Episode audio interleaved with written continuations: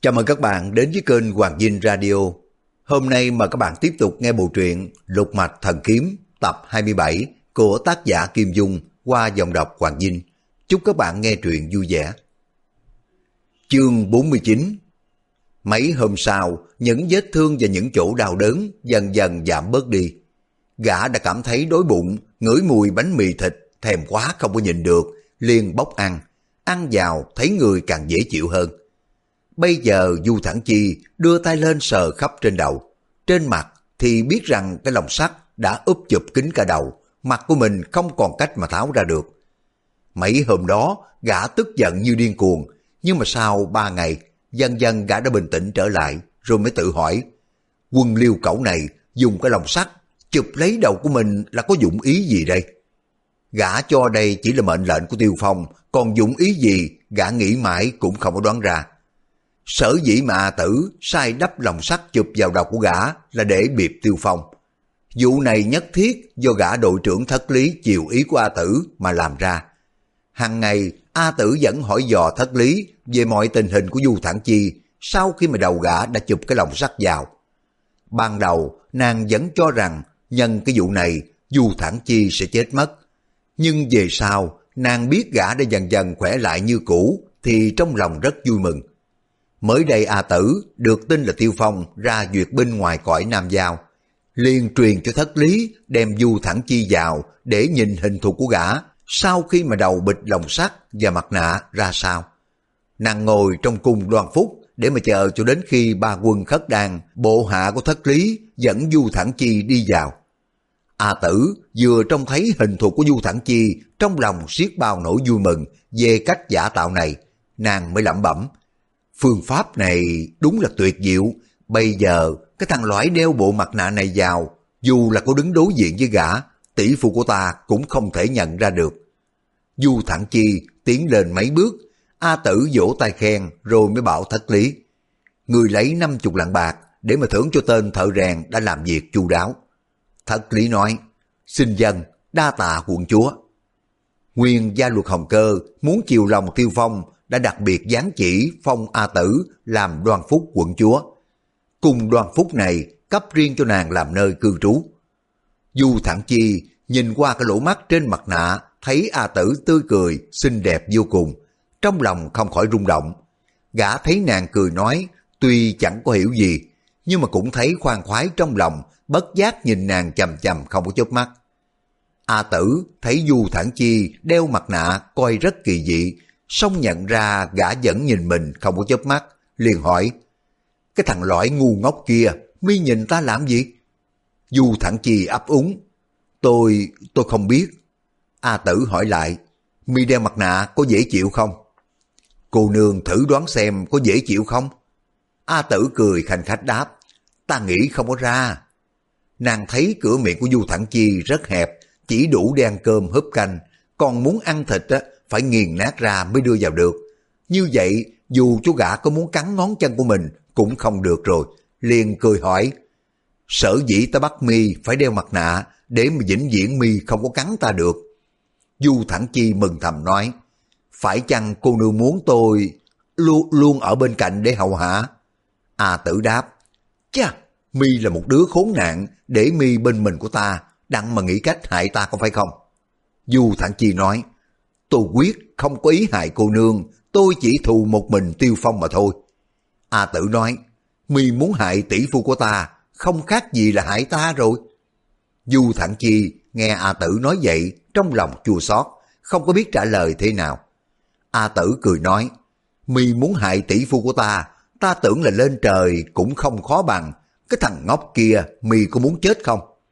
Du Thẳng Chi đáp, dĩ nhiên tôi không có muốn chết rồi, có điều hiện giờ trên đầu tôi chụp một cái lồng sắt, thành thử người chả ra người, quỷ cũng chả có ra quỷ, dù chết cũng vậy thôi, chả có khác gì. A tự nói, nếu quả mì muốn chết, ta sẽ cho mi được toại nguyện, có điều không phải là được chết một cách dễ dàng đâu.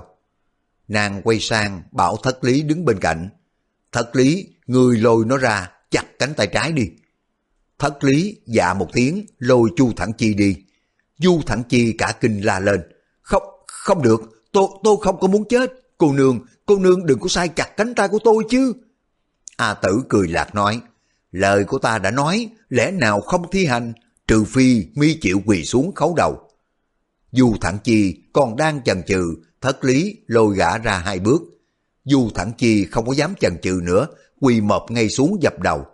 Đầu gã chụp lồng sắt, chạm xuống đá xanh kiều bong bong. A tử cười khanh khách đáp. Từ thổi nhỏ, ta chưa có được nghe ai dập đầu, lại có âm thanh dễ nghe như vậy. Mi lại thật lâu cho ta nghe đi. Du Thản Chi là một vị tiểu trang chúa ở tụ hiền trang. Dù gã có văn dốt, võ nát, mọi người trong trang đều biết gã là một thiếu niên đốn mạc. Nhưng con của Du Ký đã chết rồi, Du Câu chỉ có một mình gã, quý gã còn hơn Ngọc Báo. Tiểu trang chúa gọi một tiếng, người nhà đã răm rắp. Từ thuở nhỏ, gã đã được nuông chiều, ăn sung mặc sướng, có bao giờ chịu khổ như thế này. Lúc mà Du Thẳng Chi mới thấy Tiêu Phong, gã còn có khí phách quật cường, tha chết không chịu quỳ lại. Nhưng mà mấy bữa nay, từ tâm hồn cho đến thể xác, gã chịu không biết bao nhiêu là đau đớn cực nhọc, cho nên mất hết ý chí của một trang thiếu niên. Gã vừa nghe A Tử muốn chặt tay của mình, bắt gã quỳ xuống, gã cũng phải quỳ, rồi bắt gã lại, gã cũng phải lại. A Tử bảo gã dập đầu nghe hay, gã cũng dập đầu lia lịa kêu bong bong. A Tử tủm tỉm cười nói, hay lắm, từ đây trở đi ta sai bảo ngươi điều gì, ngươi không có kháng cự thì thôi, nếu còn trái lệnh ta lập tức sai chặt tay, mi nhớ chưa? Du Thẳng Chi nói, dân. A Tử nói, ta cho ngươi đội cái lòng sắt, ngươi có hiểu tại sao không? Du thản Chi nói, thật tình tôi không biết. Đáng lẽ mi đã chết rồi, mi không biết cảm ơn ta. Tiêu Đại Dương muốn bầm mi nát ra như cám, mi có biết không? Du thản Chi đáp, y là kẻ thù giết cha tôi, cố nhiên không có chịu buông tha rồi. Y giả vờ tha mi, rồi lại sai người bắt ngươi về để băm dầm mi ra. Ta thấy mi là một đứa nhỏ không có đến nỗi hèn hạ lắm, cho nên sai người bắt về đây. Giết mi đi á nghĩ thì cũng tội, cho nên ta phải nghĩ cách để mà giấu mi. Nếu tiêu đại dương gặp lại mi á mi tất phải chết rầy rà cho đến cả ta đó. Du thẳng chi chợt tỉnh ngộ nói, Thế ra cô nương đúc cái lòng sắt này bịch vào đầu tôi, chính là để cứu mạng cho tôi sao? Tôi cảm kích vô cùng. Chính A Tử làm cho gã đau đớn ê chề, lại biệt gã khiến cho gã đem lòng cảm kích. Nàng thấy gã tin lời của mình, khoan khoái vô cùng, mỉm cười nói. Vì thế, rồi đây mi cũng gặp Tiêu Đại Dương, đừng có nói năng chi hết, để y không có nghe được thanh năm mà nhận ra mi. Nếu mi lên tiếng, y nhận ra được mi, tất đem chặt một cánh tay của mi đi, rồi một thời gian ngắn sẽ lại chặt nốt cái cánh tay thứ hai. A tử quay sang bảo cái tên đội trưởng, thật lý, người đi thay quần áo khất đan cho gã mặt tắm rửa cho sạch những cái vết máu mũ tanh hôi trong người của gã đi. Thật lý, dân lệnh lôi du thẳng chi ra ngoài. Chẳng mấy chốc, cái tên đội trưởng lại đưa gã vào. A tử thấy gã đã thay quần áo khất đan. Thật lý muốn lấy lòng của A tử cho gã mặc cái quần áo sặc sỡ, giống như một tên tiểu sửu. A tử cười nói, ta đặt tên cho mi là Thiết Sửu, từ đây mà nếu như ta kêu Thiết Sửu thì mi phải thưa ngay nha. Rồi nàng cất tiếng gọi to, Thiết Sửu. Du Thẳng Chi dội đáp, dạ. A tử thích lắm đột nhiên nàng nhớ tới một điều. Thật lý à, có phải là nước đại tự bên Tây Dực đem đến biếu một con sư tử không? người kêu quản sư đem nó vào đây, đồng thời gọi mấy cái tên vệ sĩ đến nữa. Thiết lý dân lệnh chạy đi. 16 tên vệ sĩ tay cầm trường mâu chạy vào điện, khom lưng thi lễ trước A Tử. Đoạn đứng ngay người lên, chia 16 mũi trường mâu ra ngoài để mà bảo vệ cho A Tử. Chỉ trong khoảnh khắc, ngoài điện có tiếng sư tử gầm thét. Tám đại hán khiêng một chiếc củi sắt đi vào. Trong củi có một con sư tử đực chạy quanh.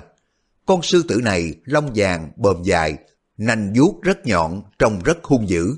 Gã quản sư tay cầm roi da đi trước.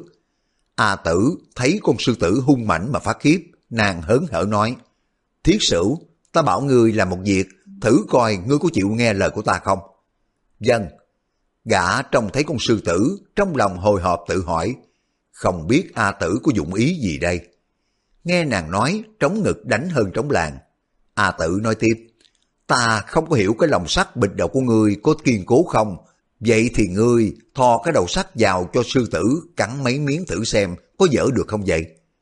Du Thản Chi nghe nói cả kinh ấp úng, cái đó không không có nên thử làm chi, giả tỷ nó cắn dở thì cái đầu của tôi.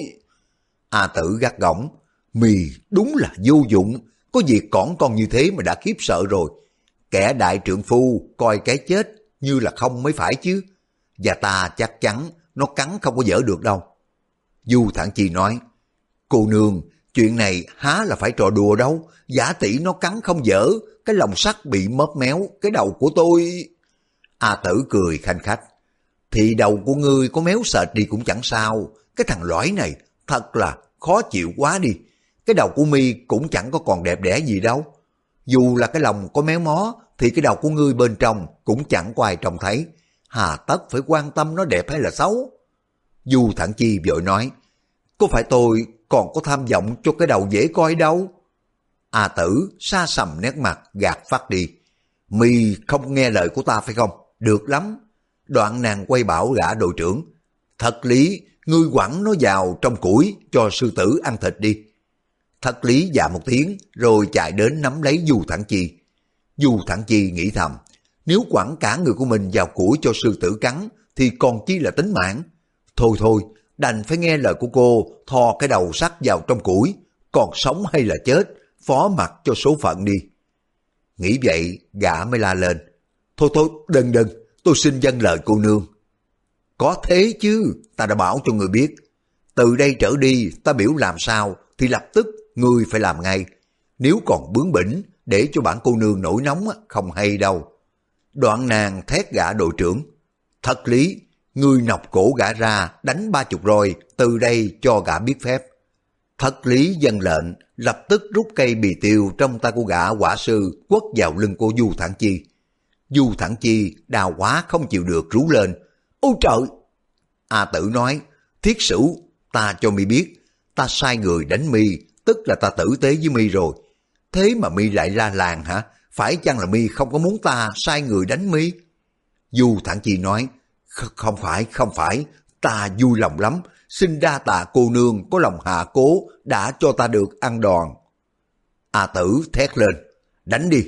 Thật lý quất dèo déo liền một lúc cho đến mười roi. Du thẳng chi nghiến chặt hai hàm răng chịu đựng, không có dám hé miệng, bởi vì gã đã đội lòng sắt, những ngọn roi quất vào đầu của gã chỉ dục vào lưng. Bởi vì gã đã đội lòng sắt, những ngọn roi chưa đầu ra, chỉ dục vào lưng cho nên gã có thể nhẫn nại được. A tử thấy gã chịu đựng không có rên rỉ gì, lại cảm thấy trò này vô vị mới hỏi. Thiết sửu, ta hỏi ngươi, có phải là ngươi nói vui lòng để cho ta sai người đánh mi không? Du thẳng chi đáp ngay. Dân, ngươi nói thật hay là nói dối? Ta nghĩ rằng ngươi buộc miệng nói để bịp ta thôi. Du thẳng chi nói, thật tình như vậy, đâu có dám lừa bịp cô nương. A tử nói, mi đã vui lòng, sao mà lại không cười và không reo lên thú quá, thú quá. Du thẳng chi đã bị nàng hành hạ cho đến ruột nát tan hồn, quên cả mối căm thù. Nàng nói làm sao thì phải làm vậy, gã mới miễn cưỡng lên tiếng. Cô nương đối với tôi thật là phúc đức, tôi được ăn đòn khoan khoái vô cùng. Thế mới phải chứ, nào để cho ta thử xem. Nàng nói xong đập bàn một cái, thất lý giờ rồi lên, dục tới tấp. Du Thẳng Chi cười ha hả nói, sướng quá, sướng quá, đa tạ cô nương đã ban cho. A Tử lập tức đập bàn ra hiệu rồi lại quất xuống. Du Thẳng Chi bấm gan chịu đòn reo lên. Đa tạ cô nương, xin đa tạ. Chỉ trong khoảnh khắc đánh đến hai chục roi, kể cả đoàn đánh trước tổng cộng 30 roi. Du Thẳng Chi đau ê ẩm cả người, loạn choạng bước đến bên củi sắt, gã nghiến răng thò đầu vào trong củi. A tử bảo gã quản sư, ngươi cho sư tử cắn gã đi, sao mãi nó không vô? Gã quản sư quát lên mấy tiếng, con sư tử nghe hiệu lệnh, chồm lại há miệng thật to, cắn vào đầu của Du Thẳng Chi. Bỗng nghe tiếng xào xạo, hàm răng của sư tử nhá chiếc lòng sắt. Du Thẳng Chi sợ quá nhắm mắt lại. Gã cảm thấy có một luồng nhiệt khí qua những cái lỗ hổng lòng sắt, chui vào thì biết rằng cả cái đầu của mình đã lọt vào hàm của sư tử rồi. Tiếp theo, gã cảm thấy trước trán và sau gái đau đớn kịch liệt. Nguyên là người thợ rèn, lúc mà chụp cái lồng sắt vào đầu của gã, đầu và mặt mũi bị lồng sắt, còn nóng bỏng, làm cho gã cháy xém da thịt. Sau mấy bữa, những cái vết thương mới đông dãy, bây giờ sư tử cắn vào, những cái vết thương lại toét ra. Sư tử cố gắng gặm mà cắn không vào, lại thấy đau răng. Nó nổi hùng, dơ vuốt lên cào vào vai của Du Thẳng Chi. Du Thẳng Chi bị sư tử cào vai bị thương, đau cho tới xương tủy, hét lên một tiếng ố chao. Còn sư tử thấy trong miệng của mình tự nhiên bật lên tiếng thét, không khỏi giật mình, há miệng ra, lùi lại phía sau củi sắt. Nên biết rằng sư tử hay là hùm beo, tuy đều là loài thú dữ, nhưng không phải nó chỉ một mực liều lĩnh, vô càng, không suy xét. Lúc mà gặp điều gì khác lạ, nó lại thụt về phía sau, coi cho rõ xem có nên vô tiếp hay không. Nhất là con sư tử, sau khi bị bắt, tính hung hãn giảm đi rất nhiều. Du thẳng chi vừa la lên một tiếng, sư tử sợ quá lùi lại. Gã quản sư coi đó là một việc mất thể diện của mình, gã lại lập tức quát lên một tiếng, thúc giục sư tử dồ Du thẳng chi cắn nữa. Du thẳng chi cả giận, đột nhiên dương tay, nắm lấy cổ áo của gã quản sư, gắng sức kéo mạnh, lôi đầu gã đút vào trong củi sắt. Gã quản sư rú lên. A tử thích quá vỗ tay cười ha hả. Hay lắm, hay lắm, ta được coi hai người đánh nhau trí mạng, thật là tuyệt rồi. Mấy tên quân khất đan toan chạy đến gỡ gã quản sư ra khỏi tay của Du Thẳng Chi. Nhưng mà nghe A Tử nói vậy lại thôi. Gã quản sư hết sức cựa quậy, nhưng mà lúc này Du Thẳng Chi đã nổi tin rồi. Cố giữ chằn chằn gã quản sư, nhất quyết không có chịu buông tha. Gã quản sư chỉ còn trong con sư tử lại cứu mình, gã thét lên. Cắn, cắn chết đi. Con sư tử nghe gã dục rối rít, gầm lên một tiếng, đào tài nhức óc, nhảy chồm lại. Nó chỉ thấy chủ nhân dục cắn chết đi mà không biết cắn ai. Nó nhe hàm răng sắc nhọn, trắng ẩn, ngậm rào ráo, cắn đứt một bên đầu của gã quản sư. Ốc và máu tươi giọt ra tung tóe nhầy nhụa trên mặt đất. A tử hớn hở tươi cười reo ầm lên. Thiết sử đã đại thắng, thiết sử đại thắng rồi. Nàng mới dãy tay ra lệnh cho mấy tên quân khất đàn khiên củi sư tử đi ra và đem tử thi của gã quản sư ra ngoài. Đoạn nàng mới bảo Du Thẳng Chi. Thế là được rồi, mi đã làm cho ta được vừa lòng trong chốc lát. Ta muốn thưởng mi mà chưa biết thưởng cái gì đây. Nàng chống tay lên càm ra chiều suy nghĩ. Được rồi, mi chờ tiểu đại dương đến thăm ta. Mi thừa cơ hạ thủ để mà sát hại đại dương, báo thù cho cha mẹ có phải không?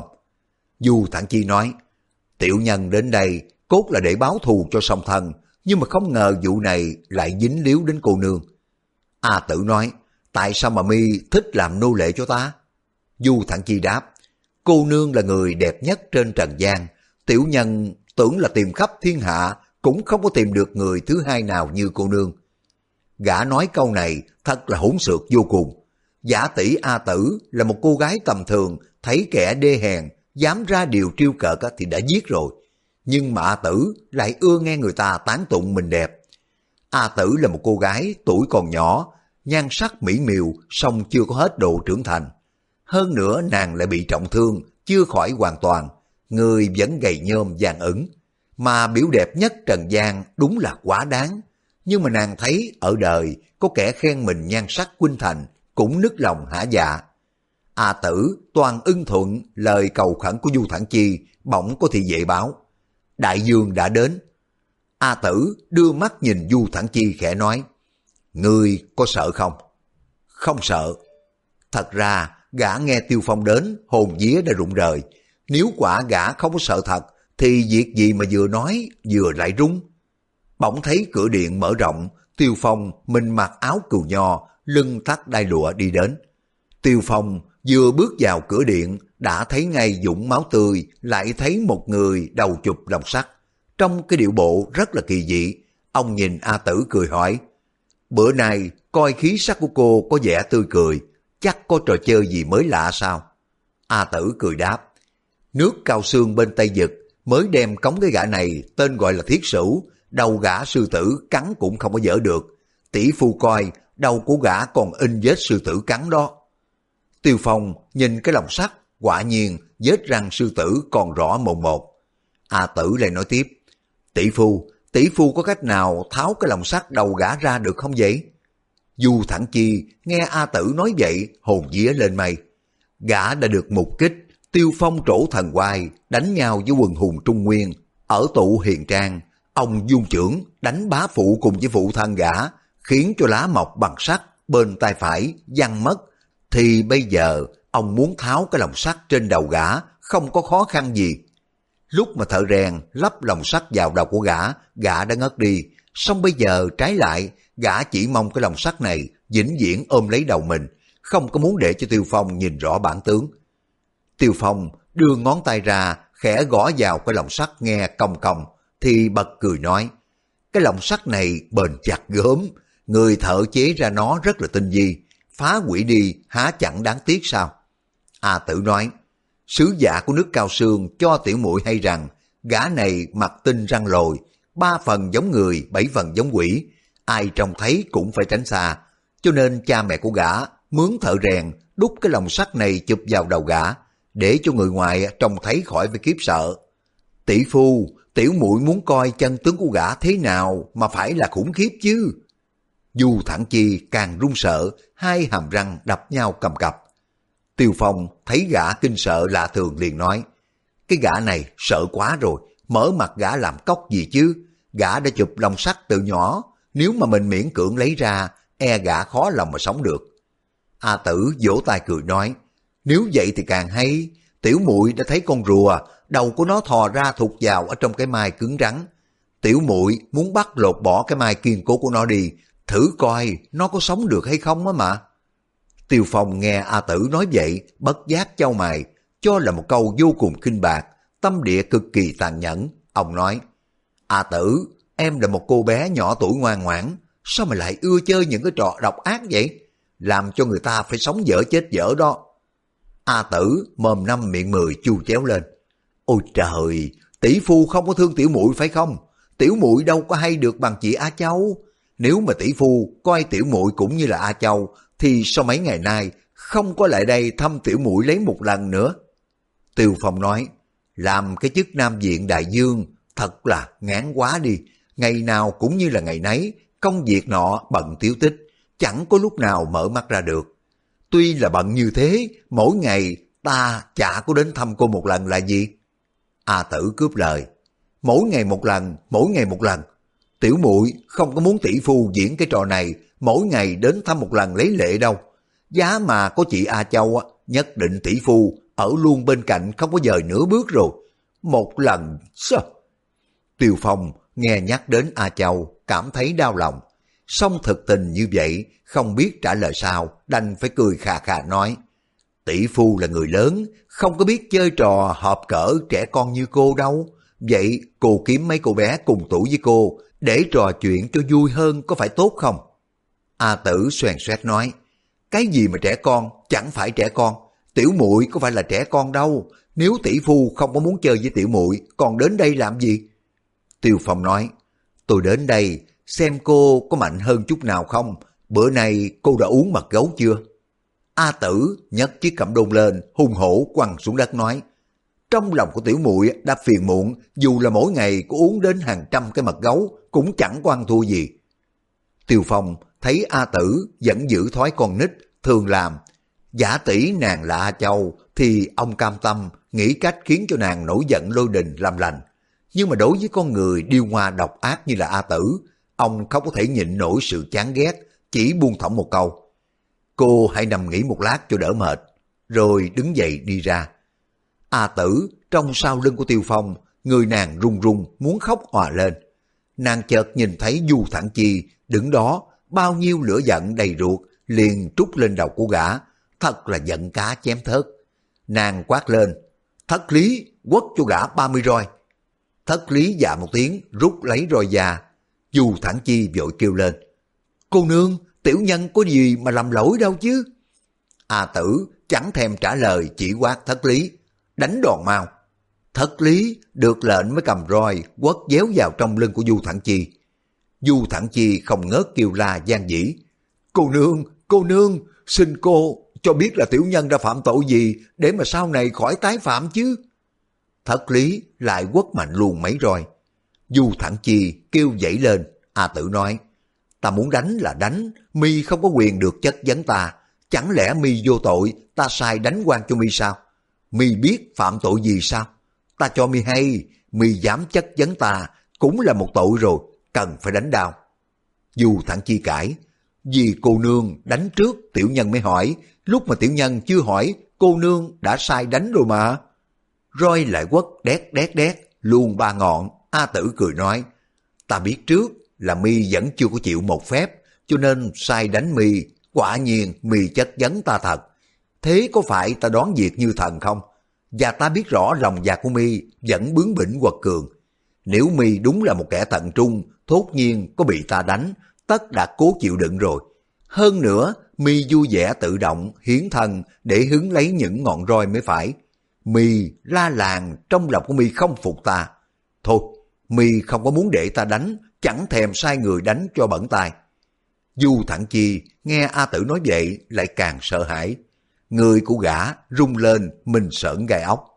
Gã biết rằng nếu nha Tử không đánh gã nữa, nhất định nàng sẽ nghĩ ra cái thứ hình phạt, còn thảm khóc gấp 10. Thà rằng chịu mấy chục roi đòn còn hơn. Nghĩ vậy, gã mới dội vàng kêu gian. Tiểu nhân thật là có lỗi, tiểu nhân xin lỗi, cô nương cứ đánh đi, đánh nữa đi, tiểu nhân được đội ơn đức rất nhiều, cô nương đánh nhiều chừng nào, còn có bổ ích cho tiểu nhân chừng ấy.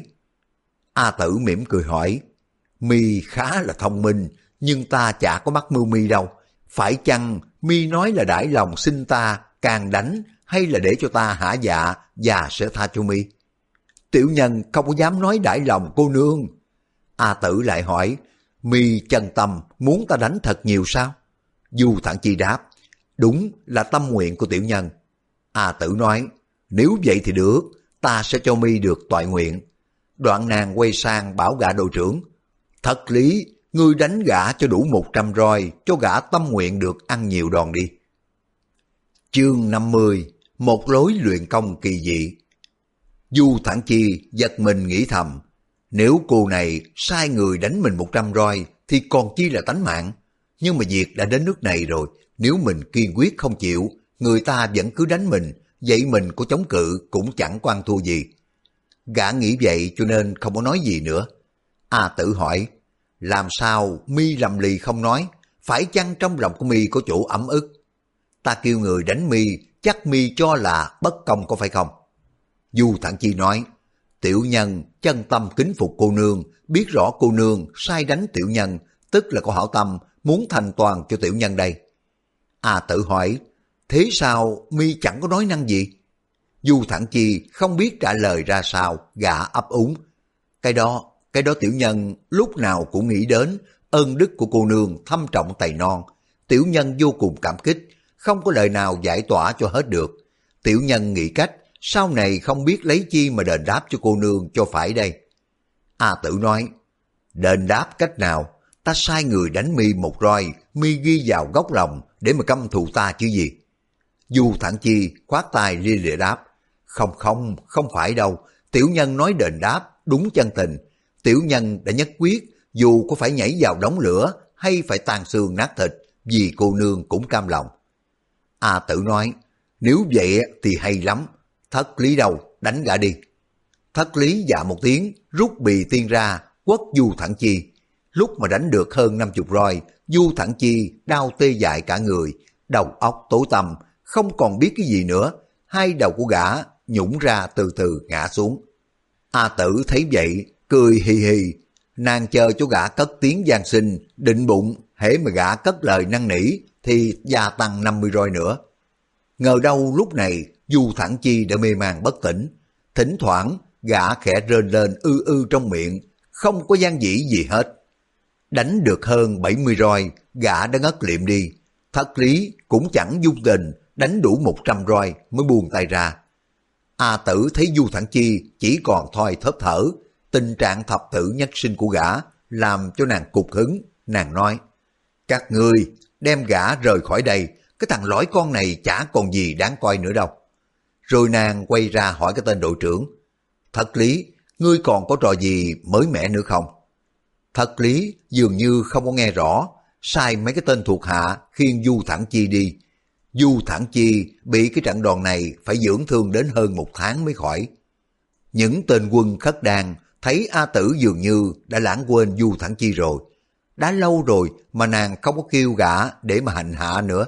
Chúng liền ghi tên vào trong danh sách những người tống mới bị bắt và cho theo cái bọn này đi làm những công việc đê tiện như hút phân, kỳ cọ chuồng dê, nhặt phân trâu, lột da cừu, gặp việc gì làm việc nấy.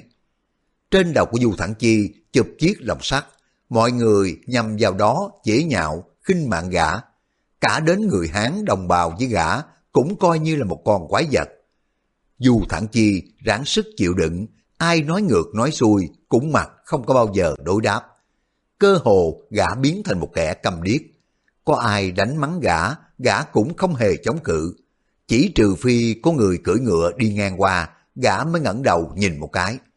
Du Thẳng Chi chỉ còn một điều tâm nguyện là mong có ngày được cô nương gọi gã đến để mà đánh cho gã một chập. Gã coi cái việc mình không gặp được A Tử là một cực hình còn đau khổ hơn việc bị đánh đòn. Thời gian lặng lẽ trôi qua hơn hai tháng, tiết trời đã đỡ lạnh.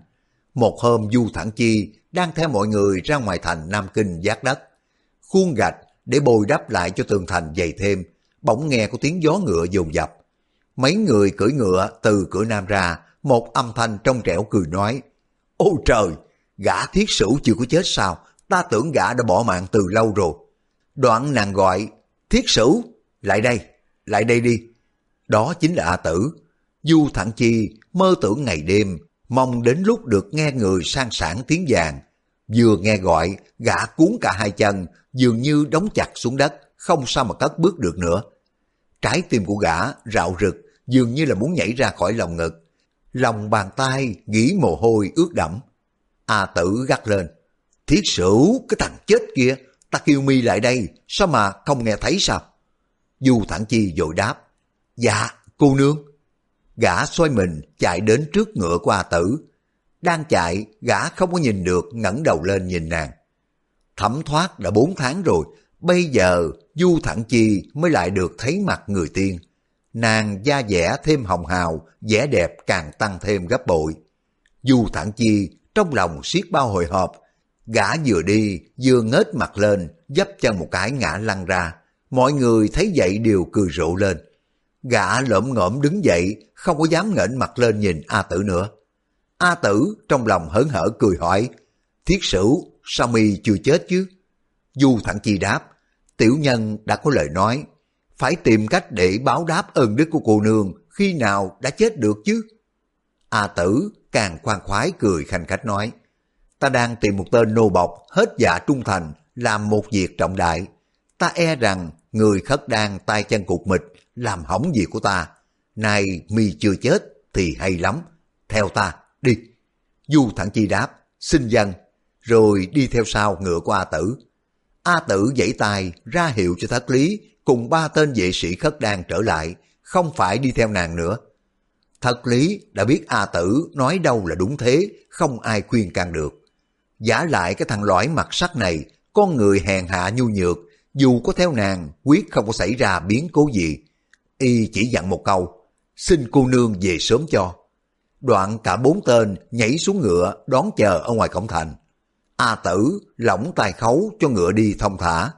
Đi chừng được bảy tấm dặm thì đường lối càng quang du tịch mịch, sau thì đến khe núi âm u rậm rạp. Dù thẳng chi, chân dẫm xuống đất lõm bõm vì những cái lá rụng và cỏ thối lâu năm nhão ra thành bùn lại đi chừng hơn một dặm. Đường núi cũng gập ghềnh. A tử phải xuống ngựa, tay cầm dây cương, dắt ngựa đi một quãng nữa. Nàng đưa mắt, nhìn ra bốn mặt, thấy chỗ này âm u mờ mịt, gió lạnh rít từng cơn, theo khe núi thổi về vèo, khiến cho người rét buốt thấu xương. Nàng mới nói, hay lắm, chỗ này được rồi. Nàng buộc ngựa vào gốc cây rồi mới dặn Du Thẳng Chi. Những cái việc gì mi trông thấy bữa nay phải nhớ rằng không có được tiết lộ với ai cả. ngay với chính ta, mi cũng không có được đề cập đến nữa. Sao, nghe rõ chưa? Du Thẳng Chi đáp, xin dân. Lúc này gã mừng như điên, dù là A Tử gọi gã đi theo ra cái nơi hẻo lánh này để đánh ra một trận nhiều xương, gã cũng vui vẻ cam tâm. A Tử thò tay vào trong bọc, lấy chiếc đỉnh ngọc màu xanh biếc đặt xuống dưới đất nói Lúc mi thấy những cái loài sâu bọ cổ quái xuất hiện, ta cấm mi không có được sợ sệt, nhất là không có được lên tiếng. Du thản Chi đáp gọn, dân. A tử lấy trong bọc ra cái túi vải nhỏ, mở ra, bên trong có mấy viên sắt vàng, sắt đen, sắt tía và sắt đỏ. Nàng déo mỗi thứ một chút, bỏ vào trong đỉnh ngọc, quẹt lửa đốt lên, rồi đậy cái nắp đỉnh lại, nàng nói, Chúng ta ngồi gốc cây này để mà coi chừng đi. A tử ngồi xuống gốc cây, dù Thẳng Chi không có dám ngồi bên nàng, chạy lại ngồi trên một tảng đá, cách chỗ nàng chừng hơn một trượng. Gió lạnh cầm cầm vẫn thổi đều. Quyện mùi thơm ngát từ quần áo của A Tử tiết ra đưa vào trong mũi của Du thản Chi, khiến cho gã ngây ngất đê mê. Gã nghĩ rằng cuộc đời của gã mà còn được giây phút như thế này thì bấy nhiêu lâu gã có chịu cực nhọc đau đớn ê chề cũng được trả một cách hậu hĩnh rồi. Gã chỉ mong sao A Tử vĩnh viễn ngồi dưới gốc cây để cho gã đứng xa xa hầu tiếp nàng là mãn nguyện lắm rồi. Tâm hồn của Du Thẳng Chi đang bay bổng chín tầng mây, bỗng nghe dưới bụi rậm có tiếng sột soạt, một giống rắn rết gì đó đang bò lại. Du Thẳng Chi tuy không có tài cán gì, nhưng mà gã sở trường về nghề bắt rắn rết. Gã vừa nghe tiếng động đã biết ngay có vật kỳ dị. Quả nhiên, trong cái đám cỏ xanh rậm rạp, có vật gì đang lay động, nhìn kỹ thì là một con rết toàn thân lấp lánh. Ánh sáng đầu của nó đỏ như máu, khác hẳn với giống rết thường. Con rết này ngửi cái mùi hương từ trong đỉnh ngọc bay ra, liền tìm đến ngay. Nó thấy đỉnh ngọc có lỗ thủng cho nên chui vào không có ra nữa. Du thẳng chi sắp la lên. Con rết này độc ghê gớm. Thì phía sau lại thấy cái tiếng xì xì, một con bò cạp sắc vàng trong bụi cỏ đang bò rất nhanh. Du thẳng chi toàn đưa chân ra dẫm chết, A tử dội quát lên. Ô kìa, không có được giẫm chết nó, mì đúng là ngu ngốc. Du thẳng chi đang dơ chân phải lên chưa có dẫm xuống, gã nghe A tử la lên liền dừng lại. Con bò cạp cũng chạy mau lại phía Ngọc Đỉnh rồi mới chui vào. Chỉ trong chớp mắt, trong Ngọc Đỉnh nổi lên những cái tiếng chi chi, con rết cùng với bò cạp đánh nhau. Du Thản Chi vốn là ưa coi loài côn trùng đấu chơi, từ thổi nhỏ gã vẫn nuôi dế để mà xem chúng trò chơi. Lúc này gã muốn mở cái nắp đỉnh để mà coi rết và bò cạp chọi nhau, xem con nào thắng con nào bại, nhưng mà gã kiếp oai A Tử không dám cử động hấp tấp. Lúc con rết và con bò cạp đang chọi nhau trong đỉnh ngọc, thì từ góc Tây Bắc, một con thạch sùng chạy từ góc Tây Nam, cũng có một con côn trùng chạy ra không biết là giống gì nữa. Con này tròn như quả cầu, toàn thân lấp lánh. Hai giống côn trùng này đều chạy về phía Ngọc Đỉnh. Lập tức có những tiếng kỳ dị phát ra loạn cả lên. Du Thẳng Chi đưa mắt nhìn về phía A Tử, thấy nàng lộ vẻ vui mừng. Nàng xoa hai bàn tay nhỏ nhắn vào nhau khẽ nói, bốn con đến rồi, quả nhiên hương liệu của mình rất linh nghiệm. Nàng còn chưa có dứt lời, lại thêm một con nhện chạy vào trong đỉnh ngọc. Bây giờ, Du Thẳng Chi mới hiểu, cô này tìm đến đây vì cái chỗ rậm rạp ẩm thấp, có nhiều côn trùng. Nhưng gã chưa có hiểu cô dẫn dụ những cái trùng độc đến để làm gì. Nếu muốn xem chúng chọi nhau, sao mà lại không mở nắp đỉnh chứ? Bỗng nghe một tiếng tạch, con bò cạp từ trong đỉnh ngọc bị hất ra, không nhúc nhích vì nó đã chết rồi. Một lát sau, lần lượt đến con nhện, con thạch sùng và cái con vật mình tròn, không biết tên là gì, đã bị đẩy ra ngoài, tất cả đều chết. A tử vỗ tay cười nói, cái con rết đầu đỏ đúng là lợi hại hơn hết. Du thẳng chi hỏi, cô nương, cô đốt hương liệu gì mà dẫn dụ bao nhiêu là thứ côn trùng độc bò đến vậy? A tử xa sầm nét mặt nói, ta đã bảo mi không có được hỏi lôi thôi, quên rồi sao? Nếu lần sau mi còn lắm miệng, ta cho mi ăn trăm roi đòn đó. Du thẳng chi cúi đầu nói, Dân, tiểu nhân cao hứng, không có kịp suy nghĩ, buộc miệng nói ra, xin cô nương lượng thứ cho. A tử không có thèm nói gì với gã, nàng móc trong bọc lấy ra một cái túi vải. Trong túi có một mảnh đoạn rất dày. Miếng đoạn này có hào quang lóng lánh. Hình như những cánh ngũ sắc không có nhất định. Mỗi khi mà tay nàng cử động một chút thì màu sắc rực rỡ, biến ảo ly kỳ.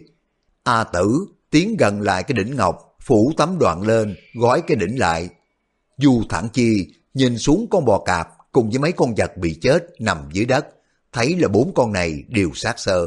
Bao nhiêu chất nước trong mình chúng đều đã bị hút khô kiệt. A tử lấy cái mảnh đoạn gói chặt đỉnh ngọc, dường như là sợ con rết bên trong bò ra mất. Nàng bỏ vào trong cái túi da treo ở cổ ngựa. Nàng nói tiếp, chúng ta về thôi. Đoạn dục ngựa cho đi. Du thản chi theo sau A tử nghĩ thầm. Cái đỉnh ngọc này đã cổ quái rồi, nhưng mà chất hương liệu gì càng kỳ dị hơn. Chỉ là thắp lên dẫn dụ được cái bọn côn trùng tìm đến. A tử về đến điện đoàn phúc, dặn bọn thị vệ trong điện dọn một cái buồng xếp bên cạnh cho Du Thẳng Chi ở. Du Thẳng Chi cả mừng, gã biết rằng từ nay thường được thấy mặt của A Tử luôn rồi. Quả nhiên, sáng hôm sau, A Tử cho gọi Du Thẳng Chi đến tòa điện phụ. Chính là nàng đóng cửa điện lại, trong điện chỉ có hai người. A Tử chạy lại đầu phía tây điện, mở ra một cái lọ sành cười nói, Nào, nè, ngươi coi đây có hùng dĩ không? Du Thẳng Chi nhìn vào, thấy con rết bắt được hôm qua, đang chạy rất nhanh trong lọ. A Tử nói, bữa nay chúng ta đi bắt một con trùng độc nữa, đem về. Du Thẳng Chi siết đổi hoài nghi, nghĩ bụng, cô gái xinh đẹp như thế kia, thiếu gì trò chơi, phải tìm những cái trùng độc dơ giấy nguy hiểm về chơi chứ. Nhưng mà gã không có dám hỏi nhiều, chỉ đáp gọn một tiếng. Dân. A tử dẫn Du Thẳng Chi đến khe núi khác, nàng cũng đốt hương liệu bỏ vào trong ngọc đỉnh như hôm trước, cũng dẫn về được năm thứ trùng độc. Sau một phen tranh đấu, lần này còn được một con nhện đen. A tử mang về bỏ trong cái lọ khác nuôi. Nàng gọi Du Thẳng Chi đem chăn chiếu, nàng gọi Du Thẳng Chi đem chăn chiếu vào căn điện phụ, để tối ngủ tại đó canh chừng mấy con trùng độc. Du Thẳng Chi xem qua biết những cái loại côn trùng này có thể đục lỗ vì chúng trong cái chỗ kính mít không có kẻ hở. Có khi tự khoét cái vết nứt để mà trốn ra. Gã nghĩ thầm, bất luận để con rết hay là con nhện chạy mất, mình cũng phải chịu tội trước tiên. Huống chi A tử, tổn hao biết bao nhiêu tinh thần mới bắt được chúng về. Nếu mình để chạy mất một con, có khi nổi hung lên giết mình đi, thế là uổng mạng rồi. Vì vậy, cho nên lúc nào gã cũng nơm nớp để ý trông coi hai cái lọ này. Gã chợt ngủ chốc lát, lúc mà chợt tỉnh dậy quẹt lửa soi xem ngay. Chiều hôm sau, A Tử dùng phương pháp đó đi bắt được một con cóc. Ngày thứ tư, đi bắt dẫn dụ toàn bộ những côn trùng giống nhỏ. Rõ ràng cái chất độc không có được mạnh lắm. A Tử chưa vừa lòng, đi thêm hơn 10 dặm, bắt được một con bò cạp xanh biếc. Suốt ngày thứ năm, không có bắt được thứ gì cả, cả ngày thứ sáu cũng vậy. Đến ngày thứ bảy, bắt được một con rắn xanh nhỏ. A tử ra chiều du thích, sai du thẳng chi, mỗi ngày phải giết một con gà trống, lấy tiết nuôi dưỡng những trùng độc này. Nuôi được hơn 10 ngày, một buổi sáng kia, A tử lại vào cái tòa điện nhỏ, xem năm thứ trùng độc rồi mới nói. Được rồi, nàng lấy cái đỉnh ngọc và hương liệu thắp lên, bảo du thẳng chi. Mi mở cái nắp năm cái lọ sành ra đi. Du thẳng chi tuân lệnh mở hết các lọ đứng sang một bên. Bỗng nghe thấy tiếng sột soạt, năm con trùng độc, ngửi thấy cái mùi hương tranh nhau chui vào trong đỉnh ngọc, tiếp theo tiếng chọi nhau chí ché. Năm con trùng độc này, con nào cũng hút hết những cái chất độc của bốn con khác, nên trong mình của chúng đều có chất độc kịch liệt. Chúng lại ăn tiết gà lâu ngày, dương khí rất dượng, vừa gặp những cái loại khác, chúng cắn xé nhau đến chết ngay lập tức. Đầu tiên là con cóc đã bị chết trước, thứ hai con rắn xanh đã bị chết theo. Còn ba con nữa đấu nhau một lúc, con nhện và con bò cạp đều nhảy ra ngoài đỉnh ngọc. Trong đỉnh chỉ còn có con rết bắt được hôm đầu tiên là lợi hại hơn cả. Con rết toàn thắng bò ra ngoài đỉnh ngọc hút những cái chất độc ở mấy con kia, rồi mình của nó sưng dù lên, cái đầu đỏ biến sang sắc tía, rồi từ sắc tía biến sang sắc biếc, sau cùng biến ra màu đục. A tử rất lấy làm mừng khẽ nói, Xong rồi, thế là môn phái của ta có thể luyện được môn tuyệt kỹ này. Du Thẳng Chi lẩm bẩm, té ra cô này đi bắt những con côn trùng độc để mà luyện một môn tuyệt kỹ gì đây. Con rết ăn những cái chất độc no rồi, quay về trong đỉnh ngọc. A tử hỏi Du Thẳng Chi, thiết sửu, ta đối với mì thế nào? Du Thẳng Chi đáp, cô nương, đối với tiểu nhân ơn nặng tày non. A tử hỏi, mi biểu rằng dù có phải vì ta mà tan xương nát thịt hoặc nhảy vào đống lửa, mi cũng can đảm. Câu đó, người nói thật hay là nói dối? Du Thẳng Chi đáp, tiểu nhân không có dám nói dối cô nương. Cô nương có việc gì xin cứ sai bảo, tiểu nhân quyết không có từ chối. A tử nói, nếu vậy hay lắm, ta cho mi hay á, ta muốn luyện một môn tuyệt kỹ, cần có người trợ giúp mới xong. Mi có ưng giúp ta không? Giả tỷ luyện được thành công, nhất định ta sẽ trọng thưởng cho mi. Du thản Chi nói, Lý đương nhiên tiểu nhân phải tuân theo lời cô nương sai bảo, cô nương bất tất phải quan tâm đến chuyện ban thưởng. A tử nói, thế thì càng tuyệt, vậy thì chúng ta bắt đầu luyện thôi. Nói xong, nàng ngồi xếp bằng, hai tay dán sát vào nhau, mắt nhắm, giận khí một hồi mới nói. Mi đưa tay ra, bắt lấy con rết đó lại đây. Thế nào con rết cũng sẽ cắn mi, nhưng mà mi đừng có nhúc nhích, để yên cho nó hút khí huyết của mi, càng hút càng nhiều thì càng hay. Du Thẳng Chi từ thổi nhỏ quen chơi với rắn rết, biết rằng những cái loại này tuy hình thù nhỏ xíu mà chất độc lợi hại vô cùng. Nếu người sơ ý để cho nó đốt một miếng, vết thương sưng dù hàng mấy ngày chưa có khỏi. Con rết này hình thù quái dị, mấy con rắn con nhện không có độc bằng nó. Nó cắn thì phải chết, đủ biết là nó độc cỡ chừng nào. Du Thẳng Chi nghe A Tử bảo mình cho con rết hút máu, gã rùng mình ghê sợ hơn là bị đánh trầm roi, vẻ băng khoăn lộ hẳn ra ngoài mặt. A Tử xa sầm nét mặt hỏi, sao, mi không muốn sao? Du Thẳng Chi ấp úng, không phải tiểu nhân không muốn, có điều... A Tử nói, có điều con rết này độc quá, mi sợ chết chứ gì.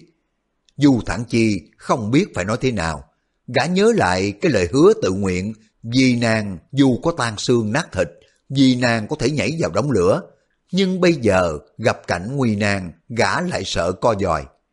Du Thẳng Chi ngẩng đầu nhìn A Tử, thấy mặt của nàng đỏ nhừ, môi chúm lại, ra chiều khinh miệt gã vô cùng. Gã mê quảng như người bị ma ám nói, hay lắm, tiểu nhân xin dân mệnh cô nương. Đoạn gã nghiến răng nhắm mắt lại, tay trái mở cái nắp đỉnh ngọc, tay phải thò vào bên trong đỉnh. Vừa thò vào, ngón tay giữa đào nhói như bị kim đâm. Du thẳng chi, cố nhìn đào, gã mở bừng mắt ra, nhìn thấy con rết đang cắn ngón tay giữa của mình. Quả nhiên là để hút máu. Gã khiếp quá, khắp người sợn gai ốc. Gã toàn vẫy tay cho con rết rơi ra, chân gã đạp mạnh xuống đất. Nhưng mà dù gã không có nhìn, cũng biết cặp mắt sắc sảo như dao qua tử, nhìn gã chồng chọc, cho nên gã không có dám nhúc nhích. Thật ra, lúc con rết hút máu của gã cũng không có đau lắm, nhưng gã nhìn thấy con rết, thấy mỗi lúc một phòng lên, ngón tay của gã tím bầm lại. Quần máu tím, trước thì lợt, sau đã dần dần thẩm lại. Sau một lúc, vết thâm từ ngón tay loan ra bàn tay, rồi từ bàn tay lên ngón tay. Đến lúc này, Du Thẳng Chi không có nghĩ là mình sẽ còn tính mạng nữa. Gã trở lại bình tĩnh, miệng lộ ra vẻ tươi cười. Nhưng mà vì mặt của gã chụp cái lòng, cho nên A Tử không có trông rõ được. Con rết này, từ khi mà hút nhiều chất độc, cái đầu đỏ đã biến thành màu lục. Bây giờ lại từ màu lục trở thành màu hồng. Du Thẳng Chi lẩm bẩm, bao nhiêu chất độc ngươi đã truyền vào cho ta, hay lắm, ta là thiết sửu, bây giờ lại biến thành độc sửu rồi. A tử cười khanh khách nói, mi hãy còn cười nói được sao? Miệng của nàng nói vậy, hai con mắt chú ý nhìn con rết, để hết cả tâm thần vào đó. Đột nhiên con rết buông ngón tay của Du Thẳng Chi ra, nằm phục xuống trong lòng đỉnh ngọc. Một lát sau cái lỗ đỉnh có máu rườm rướm chảy ra.